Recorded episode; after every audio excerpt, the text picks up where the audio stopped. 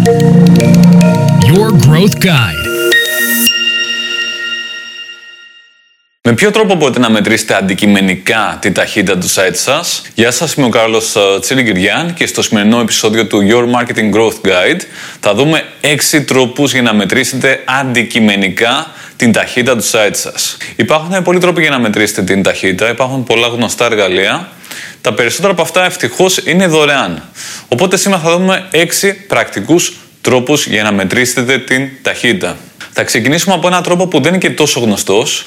Είναι μέσα από το ίδιο το browser που χρησιμοποιείτε. Οι πιο πολλοί από εσάς χρησιμοποιείτε το Google Chrome.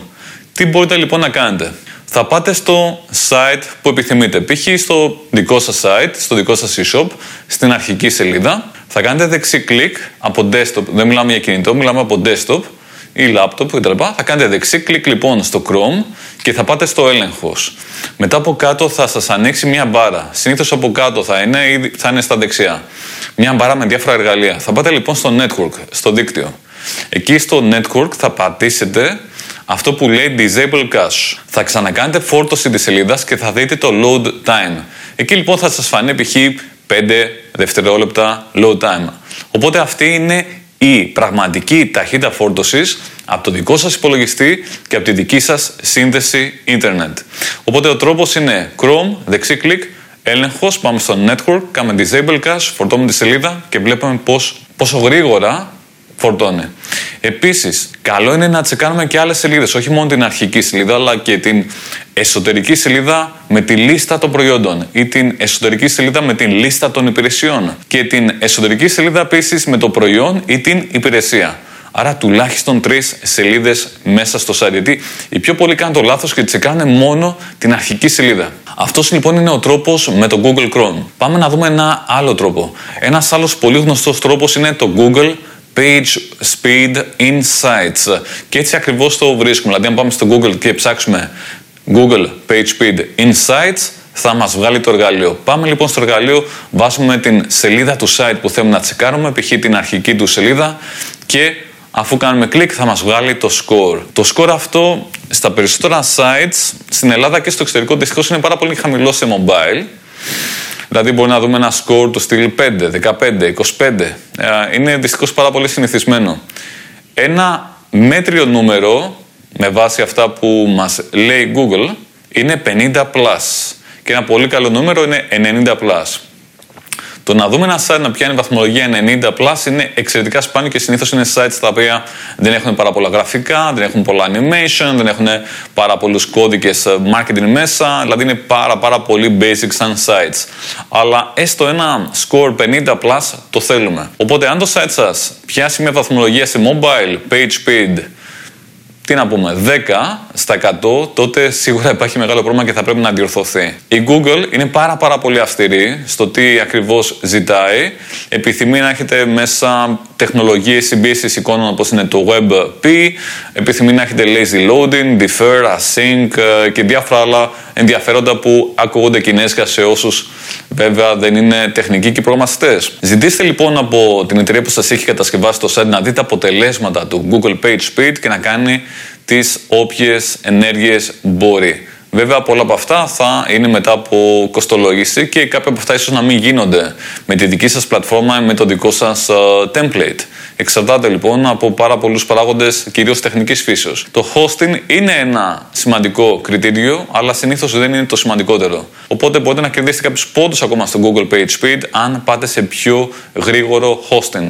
Το πιο γρήγορο hosting δεν σημαίνει δεκαπλάσια τιμή, μπορεί να σημαίνει κάποιες περιπτώσεις διπλάσια τιμή, τριπλάσια, ανάλογα με το τι πληρώνετε τώρα. Πάντως, αν μιλάμε για ένα hosting το οποίο κάνει 50 με 100 ευρώ το χρόνο, σίγουρα δεν μπορούμε να ζητάμε πολύ ψηλή ταχύτητα φόρτωσης. Οπότε, καλό είναι να γίνει παραπάνω επένδυση εκεί, ιδιαίτερα αν η επιχείρησή σας πραγματικά βγάζει ένα σοβαρό τζίρο από την παρουσία της στο διαδίκτυο. Πάμε να δούμε ένα άλλο εργαλείο. Το εργαλείο αυτό είναι το Google Analytics. Οι πιο πολλοί έχουν Google Analytics και βλέπουν από εκεί τα στατιστικά επισκεψιμότητας. Αυτό όμως που δεν έχουν παρατηρήσει είναι ότι υπάρχει μια πάρα πολύ ενδιαφέρουσα αναφορά και είναι αριστερά εκεί που βγάζει τα διάφορα εργαλεία, τις διάφορες επιλογές. Μπορούμε να πάμε στην τεχνολογία και εκεί στην τεχνολογία να μας βγάλει το site speed. Αν λοιπόν πάμε σε αυτήν την αναφορά περί ταχύτητας του site, εκεί θα δούμε κατά, κατά μέσο όρο ποια είναι η ταχύτητα φόρτωσης του site. Εκεί μπορούμε να δούμε π.χ. ένα load time 5, όπως είπαμε και πριν στο παράδειγμα. Άρα θα δούμε εκεί όλο το site κατά μέσο όρο πόσο γρήγορα φορτώνει. Μπορούμε να δούμε ανά browser πόσο γρήγορα φορτώνει, π.χ. πόσο γρήγορα φορτώνει από Android συσκευή, από iOS συσκευή, από Chrome browser. Μπορούμε να δούμε ποιες σελίδες στο site είναι οι πιο γρήγορες και ποιες σελίδες είναι οι πιο αργές. Οπότε εκεί πέρα, μετά το επόμενο βήμα είναι αφού έχουμε εντοπίσει τις πιο αργές σελίδες, ιδιαίτερα αν έχουν υψηλή επισκεψιμότητα, να πάμε να δούμε γιατί είναι τόσο αργές.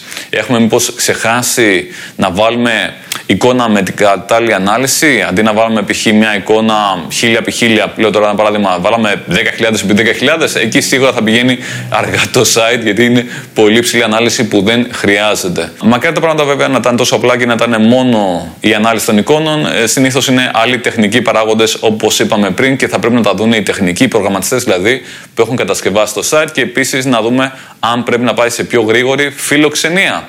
Οπότε είδαμε τα τρία βασικά εργαλεία της Google. Είναι το Google Analytics, είναι το Google Page Speed και επίσης και ο Google Chrome αν πάμε και δούμε την κατάσταση στο network. Πάμε τώρα να δούμε κάποια άλλα εργαλεία τα οποία δεν ανήκουν στην Google. Ένα τέτοιο εργαλείο πάρα μα πάρα πολύ γνωστό, το οποίο το χρησιμοποιούν πολύ, είναι το GT Metrics. Ποιο είναι το λάθος; Το λάθος είναι ότι χωρίς να κάνουν login πηγαίνουν και τσεκάρουν ένα site, ελέγχουν ένα site και εκεί τους βγάζει μια βαθμολογία η οποία δεν είναι πολύ ρεαλιστική και πολύ αντιπροσωπευτική. Τι θέλω να πω, ότι συνήθως το GT Metrics πηγαίνει και το ελέγχει από κάποιο data center στην Αμερική ή κάπου αλλού.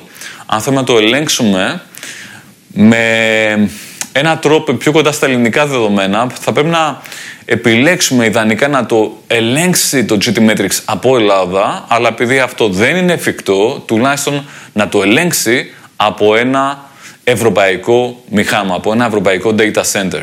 Πώς θα γίνει αυτό; Κάντε ένα δωρεάν sign up, register στο GTmetrix και μετά αφού κάνετε login, σύνδεση στο GTmetrix, όλο αυτό είναι δωρεάν, βάλτε το site σας και επιλέξτε από το location κάτι σε Ευρώπη, π.χ. Λονδίνο και μετά ελέγξτε το site για να σας βγάλει μια βαθμολογία.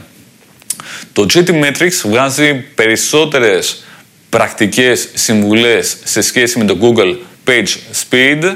Προσωπικά μου αρέσει πιο πολύ σαν εργαλείο, ε, οπότε δοκιμάστε το και δείτε τι ακριβώς σας λέει και τι μπορείτε εσείς να αλλάξετε μέσα στο site για να πάει πιο γρήγορα. Ένα άλλο πολύ ενδιαφέρον εργαλείο, πολύ όμως απλοϊκό, είναι το Pingdom και συγκεκριμένα το tools.pingdom.com.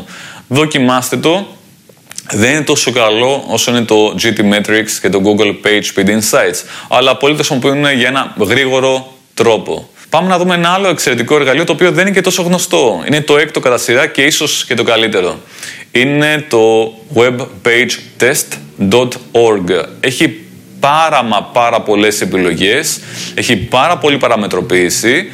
Μπορείτε να πάτε να κάνετε το πιο απλό, να βάλετε το site σας, κλικ και να σας βγάλει πολύ χρήσιμες συμβουλές ή αν είσαστε προγραμματιστής, τεχνικός, τεχνικός δικτύου, έχετε εταιρεία hosting κτλ. Εκεί μπορείτε να το παραμετροποιήσετε όπως εσείς επιθυμείτε και να σας βγάλει κάποια πολύ ενδιαφέροντα και προχωρημένα reports. Αξίζει σαν εργαλείο γιατί προσαρμόζεται με βάση τις γνώσεις σας και την τεχνική σας ικανότητα. Όπως και να το χρησιμοποιήσετε, θεωρώ ότι είναι από τα καλύτερα εργαλεία, ίσως και το καλύτερο από όλα αυτά που αναφέραμε. Είναι το webpagetest.org. Τώρα θα μου πείτε, Κάρολα, για ποιο λόγο να κάνουμε κάτι όσον αφορά την αξιολόγηση ταχύτητας στο site και μετά να πάμε να βελτιώσουμε την ταχύτητα; Τι θα κερδίσουμε; Κοιτάξτε να δείτε. Έχει να κάνει ξεκάθαρα με το αποτέλεσμα όσον αφορά τα οικονομικά. Και τι θέλω να πω. Αν βελτιωθεί η ταχύτητα του site, αυτό που θα κερδίσουμε είναι καλύτερη εμπειρία χρήστη, καλύτερη εμπειρία επισκέπτη. Καλύτερη εμπειρία χρήστη σημαίνει υψηλότερη πιθανότητα να γίνει πελάτης, υψηλότερο conversion rate. Αυτό λένε όλες οι μελέτες.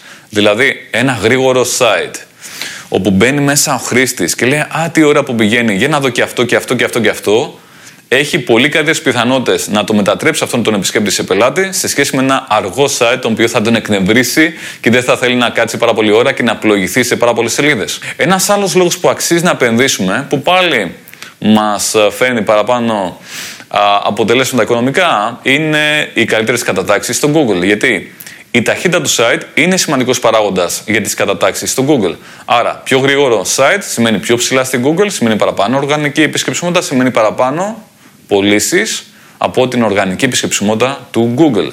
Ένας άλλος λόγος είναι ότι αν κάνουμε διαφήμιση Google Ads, η υψηλότερη ταχύτητα φόρτωσης ίσον υψηλότερο Google Ads Quality Score ίσον χαμηλότερο CPC, καλύτερο ad rank.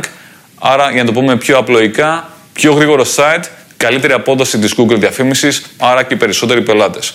Άρα έχετε πάρα μα πάρα πολλούς λόγους να ελέγξετε την ταχύτητα του site σας και να ζητήσετε μετά να γίνουν ενέργειες για να πάει πιο γρήγορα. Ελπίζω να σας βοήθησε. Τα λέμε στο επόμενο επεισόδιο.